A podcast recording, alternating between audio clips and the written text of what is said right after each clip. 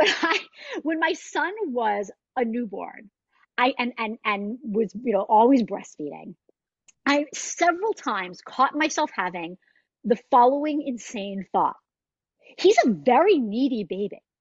and then I'd be like, what? Uh, like, yeah, he's a newborn. Like every baby is ready. Why would I have such a weird thought? You know, like, but it was like, there was something where it's like, I, I would look at his neediness and his dependency with like this mix of like, relish and like a slight edge of revulsion. Like I would, I used to describe to myself as like a starving person at a hot dog eating contest where you're just like, oh! and it wasn't until like sort of that reaction of mine and then trying to unpack like, where does that come from? And I was like, oh, I am very uncomfortable with my own needs and my own dependency as a human being. And that's actually really kind of messing me up right now as a mother because I have a lot of needs and I need to accept care and I need to ask for care and I don't know how to. Hey, hey, Holly. Hey, Amanda. Welcome, Lit Mamas.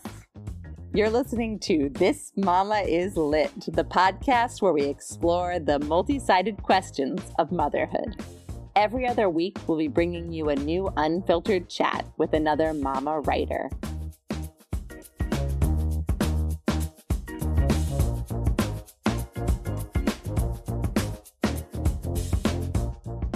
I'm Amanda Fields, editor in chief of Literary Mama and a divorced mom of one.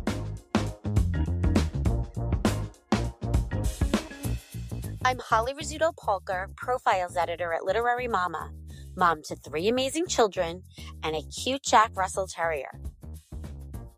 And I'm Brianna Avinia Tapper. I'm also a profiles editor at Literary Mama, and I have two small children. Hello. Hello. Hi. How's it going, Yael Goldstein Love, author of The Possibilities? Good. How are you? Nice to meet you. In this episode, we speak to Yael Goldstein Love about maternal anxiety, about the myth of normalcy, and about getting comfortable with uncertainty. So, how would you describe yourself as a mother in five words or fewer? Ooh, ooh, I love this question. Okay, let's see. Playful, curious, connected, guilty, worried. All right. Those are yeah. my five. Okay, tell me about guilty. uh, you know, it's interesting. Guilty and worried, I think, cannot entirely come apart for me.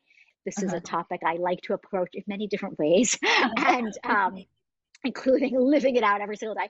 And one thing that I found in my research that I found so interesting that guilt and worry, guilt and anxiety for mothers are are just so intertwined in such complex ways I'll give you some examples for, just for myself. When I am feeling really guilty about something that I'm doing as a mother, like I feel like I'll often feel guilty. Like my, my son's dad and I are not together anymore. We didn't like figure out how to parent through having a kid. Mm-hmm. And I can often feel really guilty about that toward my son. Like, oh, I've given you this like much harder life than the one I wanted to give you.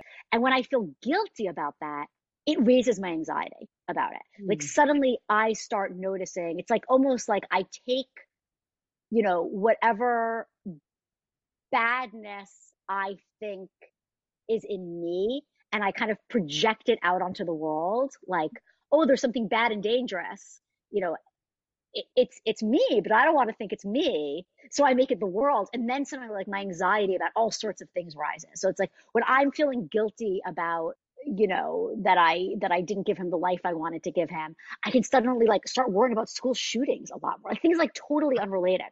It's like I, I locate the badness everywhere. I spread it everywhere and then suddenly i see danger everywhere. So that's the way it really it tends to go for me. And i and when i've no and when i notice that it, it, it can really help. And i can say oh okay okay okay. Like this is you know this is my guilt. He's no more likely to like be in a school shooting today than he was yesterday. Like you gotta just you gotta calm it down. And but then also i think it can also go the other way for me. Like there are you know it is legitimately a very worry provoking experience to be a mother. I mean, we have these little people or big people. I mean, at any stage, we have these people who we are, our whole self is invested in trying to protect and make their lives go smoothly and make them be a productive, you know, richly living human being. And we can't because we're human beings and the world is what it is and they're subject to chance just like any other person.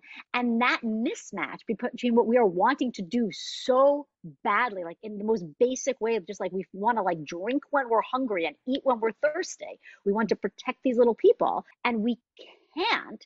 I mean and so like worry is just natural but i think that again, you know, for me at least, and I, and I and I heard this a lot in my research, so I know it's not just me, but it, you know, it might not be everyone. When I start, when I when that worry starts really getting a toehold, you know, around things I can't control, and I know I can't control, and I'm not currently controlling, I also start to feel guilty as though like, no, but I should be able to. And sometimes my son will have he's a very neurotic little being as as as as anyone would predict from from my child and he's very like oh, attuned to social dynamics uh, for a six and a half year old boy and so like he'll often come home and he'll like start telling me about something that's happening with a friend he's feeling left out he's feeling bad and I will feel so anxious for him. Like, oh, I don't want you to, you know, I, I, I so remember these feelings. Remember, like I still have these feelings. and yes, yes, in the past when when when there was I had social problems. What's wrong with me? Why can't I prevent this for him? You know, mm. there must be some perfect thing I could say. Some, you know, and then and then I can sort of, you know, pull myself back from that and think like, I mean, usually not in the moment, usually like the next day. I'll pull myself back from that and be like, oh, you know, that was, you know, that was like you were in this moment, you were in this period of anxiety where you realized there was something you absolutely could not control for your child. I couldn't stand that thought and had convinced myself that there was something I could do to control the uncontrollable. And that's where guilt started coming in. And so the guilt was almost preferable. In that moment, the guilt was preferable to to the uncertainty. Yeah. And the lack of control and power. Yeah, that makes total sense and, and is very relatable also. Our guest today is Yael Goldstein Love, author and psychotherapist. She is working on a doctorate in clinical psychology focusing on maternal anxiety. Her first book, The Passion of Tasha Darsky, explored tension between motherhood and professional ambition. And it's totally fascinating to me that you were already exploring these motherhood themes before becoming a mother. Your second novel, The Possibilities, delves deeper into this territory. It was a pleasure to read, and it was a very familiar representation of postpartum anxiety. It took me back, is what I'm saying. Even though the experience it evoked was really challenging, I was so eager to turn the pages of your book. Why do you think that is, Yael? Why do you think we want to read about characters having experiences that remind us of our own difficult episodes in the past. I'll start like with something very light and and and fluffy. Life is suffering. Like we suffer in life, you know. Like we yeah. suffer. Like we, yeah. like so much of our life is suffering. There is a real pleasure, even if it's a dark pleasure, in going back through our periods of suffering and making meaning of them and trying to understand them in a new light because I think that it helps us to enjoy our present circumstances more, to like have a richer, more meaningful experience out of the past and the present. But yeah, I mean, I don't know. Does that resonate for you as something that might explain it? Yeah, absolutely. That and validation, you know, like yes. it's, it's so validating, I guess is the word to, to read about somebody feeling crazy in a similar way, you know, be like, oh, it's not just me. Thank God. you know, that is, su- yeah, that is such a good addition. I really appreciate you pulling that out because I think that when I was thinking about sort of the meaning that can be made, at least for me in reading these things, like that is often part of the meaning I'm making is like, oh, I mean, I think we have this, I mean, this comes out in the book, but I think as a culture, we have this weird relationship with the idea of normalcy as hmm. though like some people are normal. Like who's normal? Like, like what is this normal? How do we know what normal? Like where do we all think we have this idea of what's normal, and we all try to act normal, basing it on like how everyone else is pretending to be normal.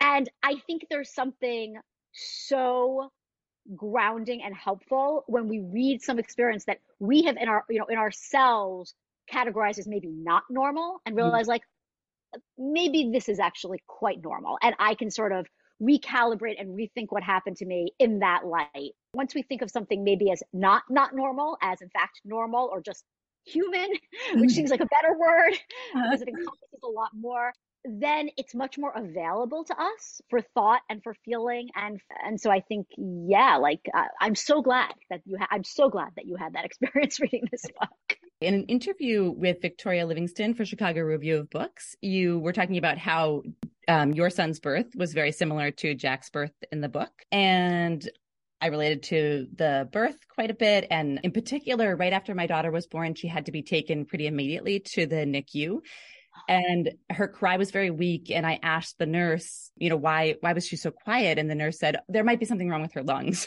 And then and then i hammered oh my god. oh my god. and like was not conscious. And and so was away from her for several hours. And it's still like sort of sad and upsetting she's seven now she's fine i'm fine but but it was it's it was really a hard experience for me and so i was wondering if you could tell us a little bit about the birth and then about after the birth and kind of how your maternal anxiety manifested in the first few days of his of his life. Sure, yeah. So, yeah, the birth was bad. So, I was on an epidural. And so I was in this sort of like twilight happy, la la la, like, isn't this fun? I'm high and and I'm having a baby and this is amazing. And through my sort of like twilight haze, after hours and hours, it suddenly occurred to me to notice that every time I had a, a contraction, or a particularly long or strong contraction, a bunch of medical personnel would run in and change my position mm-hmm. in this mm-hmm. like sort of like emergency way. Huh? And finally I was like, hey, what's what's up with that? What's what's going on with that? it just occurred to me that this is strange. And this very lovely nurse who had been there for for a while doing this had said, you know, his heart is now I can't remember the exact term because again I was on an epidural, but it was something like it, it was a-lining maybe i think it was like a-lining on the heart monitor anytime i had a strong or long contraction and they didn't know why but they were worried about why his heart would do this that it didn't seem good. And then i said you know if that's happening and we don't know why doesn't it seem like going through labor might be dangerous because that's going to be a much you know stronger longer squeeze? And she said i'm so glad you said that. We've been trying to convince the doctor of that but she's not listening to us. And I said, "Oh, can you send her in?" And she came in and I and I never met this doctor before in my life. She like she had just come on. She was like one of the people from my practice, but I'd never seen her.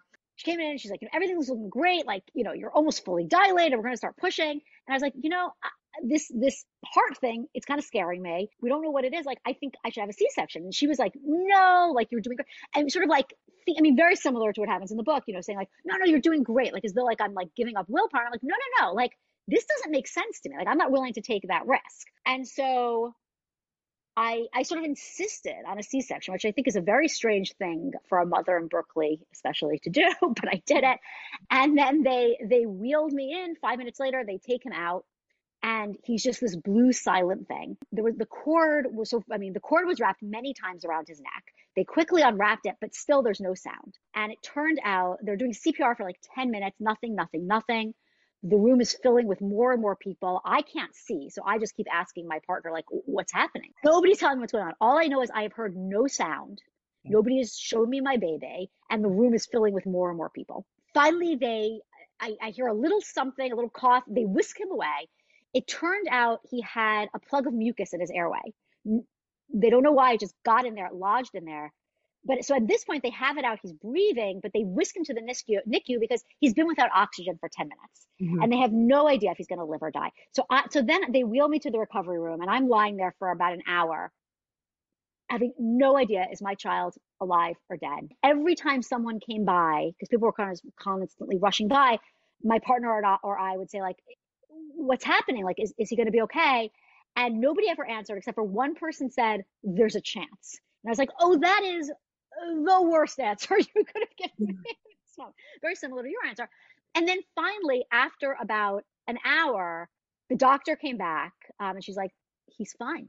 Like we, you know, we're still going to be running some tests in the NICU for another, another couple of days to try to figure out, you know, what why this happened. But he had enough reserve of oxygen in his cord blood to get him through those 10 minutes unharmed. And and to her credit, I mean, she she told me something that then really affected my postpartum experience, which was if I hadn't insisted on that C section, he would not have been okay. You know, he would have gone through that reserve of cord blood very quickly and he would not have made it. And so that dominated my postpartum experience because I felt like, okay, so my instincts were all that separated this child from death. Mm-hmm. And I am not someone known for my great instincts. like that is not my forte. And so I felt like, okay, like any little thing he does, any sound he makes, and babies make so many sounds. Like nobody warns you how many sounds newborns make, how weird they're those so sounds weird. are. So weird. They're so weird. and like every one of those little sounds, I'm like, oh, okay, it's a clue. It's another clue. And like I'm gonna need it next time I'm called upon to save his life with my instincts. Mm-hmm. Um, and so it just made me like it took that normal hypervigilance of early motherhood, which I think you know everyone goes through, but it took it up like several notches. And and that was also how the next few months were for me, honestly. And do you remember going home with him? Oh, do I remember going home with him? Was that oh, like? oh, it was, well, it was pouring rain. Okay. And I was like terrified we hadn't installed the car seat properly. And I remember like we got him into the car and I remember, and my, my partner was driving us home and I was in the back seat with him and I was just looking at him in this car, this tiny little thing. And I was like, this seems crazy. like this, this doesn't seem like a good idea at all. Why, why have we put this child in this vehicle of death? Like this is madness. Yeah. And then we got him home and I was like, he's in my house. Like this also doesn't seem like this is like, I am not, I mean, and it's like, here I am, like, this is, this is the home in which I have been myself. And myself is not a very practical person. Myself as a person who like can notice at 7 p.m. that I haven't eaten anything yet and I'm faint with hunger. Like this is not a self who should be in charge of someone else's life. And yeah, so it's like I suddenly felt like a lot less competent actually as soon as I got home. And I have been feeling like no paragon of competence even in the hospital. So this was not a good a good trajectory for me. Yeah, it was hard. I also the other thing I remember about getting home, this might have been like maybe the the first day home or the second or even the third, I'm not sure, but it was sometime very, very early. I remember I walked into my bedroom, but I walked into my bedroom for the first time and I just burst out crying. And and the thought I had was, I used to be a person in this room, mm, um, and I just I didn't feel like a person anymore. You know, I felt like a like a like part of a a weird system or something. Like I wasn't sure what I was anymore. You know, Huh. Okay. I want to go back to when you first got home and you were talking about how you were like, I could forget to eat until 7 p.m. Right. And that maybe that was related to the anxiety to some degree because you might have been questioning whether you were sort of up to the task of, of keeping this kid alive. So in your research or in the research, have you noticed is a general sense of one's own competence predictors for more or less postpartum anxiety. Do you know? Yeah that's such a good question. Um i mean the one thing i've seen a ton one thing that's semi related that there's a ton of research on is that how your your tolerance or intolerance of uncertainty is a really big predictor for how you experience uh, your postpartum anxiety. I mean, one thing in, in my own research, which was qualitative research, and so I can make no like claims about, you know, this percentage of people or that percentage. But one thing that I really noticed that that I found really, really interesting, and I, that I think maybe speaks to this a little bit, is that the people who came in saying like, I'm such a worried mess, like I'm a mess, I'm an anxious mess. Those people were not a mess. Hmm. They were very worried, but they were very aware of their worry. And they had, they experienced a great richness and sense of meaning from their worry. Like they would say things like, uh, I mean, really things that sort of stunned me and moved me. Like one, one of my participants talked about how she feels uh, the, the, the abundance of the world war. And another one talked about how like, you know, she feels like the shadow side, that there's sort of the shadow side of the anxiety is like this experience of like just like feeling alive every moment and feeling the wonder of her child's life at every moment because she feels like it could be ripped away. And then on the other side were were the mothers who came in saying, you know, I used to be very anxious, but um, but I'm really not an anxious mother. I have these sort of like tips and tools and tr- techniques. Often they are from cognitive behavioral therapy, where it's like I stop myself from being from being anxious. You know, I do this when I'm anxious. I do that when I'm anxious. Mm-hmm. Those mothers were a little bit of a mess. Huh. like those mothers, you know, as we're speaking, theme, very dark themes would tend to emerge. Things about like dark things from history. They'd be like, you know, I don't know why, but I but I often find myself thinking about like this horrible thing from history. You know, but I'm not an anxious mother. Um, just these these horrifying, gruesome thoughts sometimes pop into my head out of nowhere. And also, there was a common theme among among the mothers who, you know, claimed that they were really not anxious mothers, that they had these tools and techniques.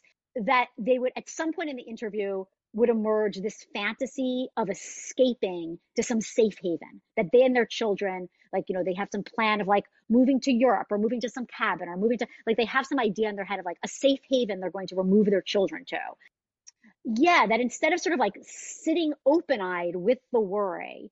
Mm-hmm. and and the and and that gap that like deep existential gap between what we long to do as parents and what we actually can do as human beings and just living in that and and and accepting it and making meaning out of it they were trying to avoid thinking about it and it was kind of wreaking havoc. And so it really reinforced for me that we kind of have to make our peace with with what an incredibly existentially loaded experience motherhood actually is. Mm-hmm. That like there's no escaping it. You got to just sit with that and and and make some sense of it. And if you do, there's real meaning and richness to be made from it. I want to know a little bit more about about your own experience.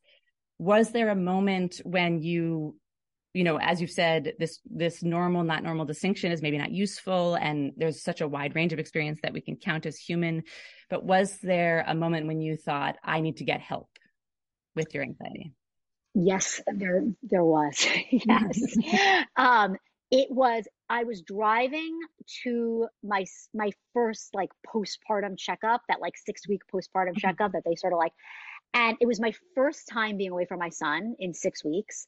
And like when I say first time being away, I mean like I don't think I took a shower in those six weeks. Mm-hmm. It was like every I was just like, you know, is there a clue? Is there a this? Is there...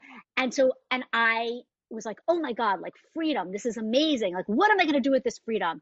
And the first thing that popped into my head of what to do with this freedom was to swerve into oncoming traffic and kill myself. And I was like, oh, well, that is a surprising thought. Yes. um, what is up with that? Yeah. And, you know, and I realized like, you know, I did not believe, I mean, and this is really what the book arose out of this feeling. I didn't believe that my son was mine to keep. I mm. really felt like his his almost death had come too close to happening for us to really be safe. And it was actually not until a couple of years later that I finally got into like really intense in-depth therapy. And it it it made a world of difference. And i really i mean i'm still i'm still you know go multiple times a week and i still it still makes a world of difference. And like will i ever fully like heal from that experience? I mean i think that experience will always be with me. And and that experience is now in a weird way like i wouldn't give that experience up. Like it's it's so much a part of how i have built my sense of my relationship with my son and i've built all these good things out of it as well I think I am a mother who really does not sweat the small stuff. And I think partly it's because it's like I sweated that big stuff so, so much early on that I'm mm-hmm. like, my kid's alive. he's, he's good. You know, it's like, you know, it's like, so I, I, I still, I can still sweat the big stuff. What's like an example of the small stuff that you don't sweat? I mean, so like a good example is like, we, you know, my son was in kindergarten last year. And so we were going through the like public school lottery system and mm-hmm. everyone was like doing all this research on like, which are the best, you know, public schools in our area and which are the, and I was just like, they all look the same to me. Like I don't, just like, I am not gonna do like, I think it'll be fine. You know, I just like, and and you know things about like his reading or my you know milestones when he was younger, or what's going on with screen time, just like all these things of like sort of like worrying about like maximizing your child's chances or like maximizing how they're I, I, just like I don't it's impossible for me to say if they would have gotten a purchase on me otherwise, but I mm. know they get no purchase on me and I suspect they get less purchase on me because of that like deep fear that I had felt early on and that can still sort of bubble up in me. Well, it's been just such a delight to speak to you. Thank you so much for sharing so much about your life and your thinking and your oh, research. Oh, this was so fun. We're, uh, it was such a pleasure to meet you and to talk to you. And bye. bye.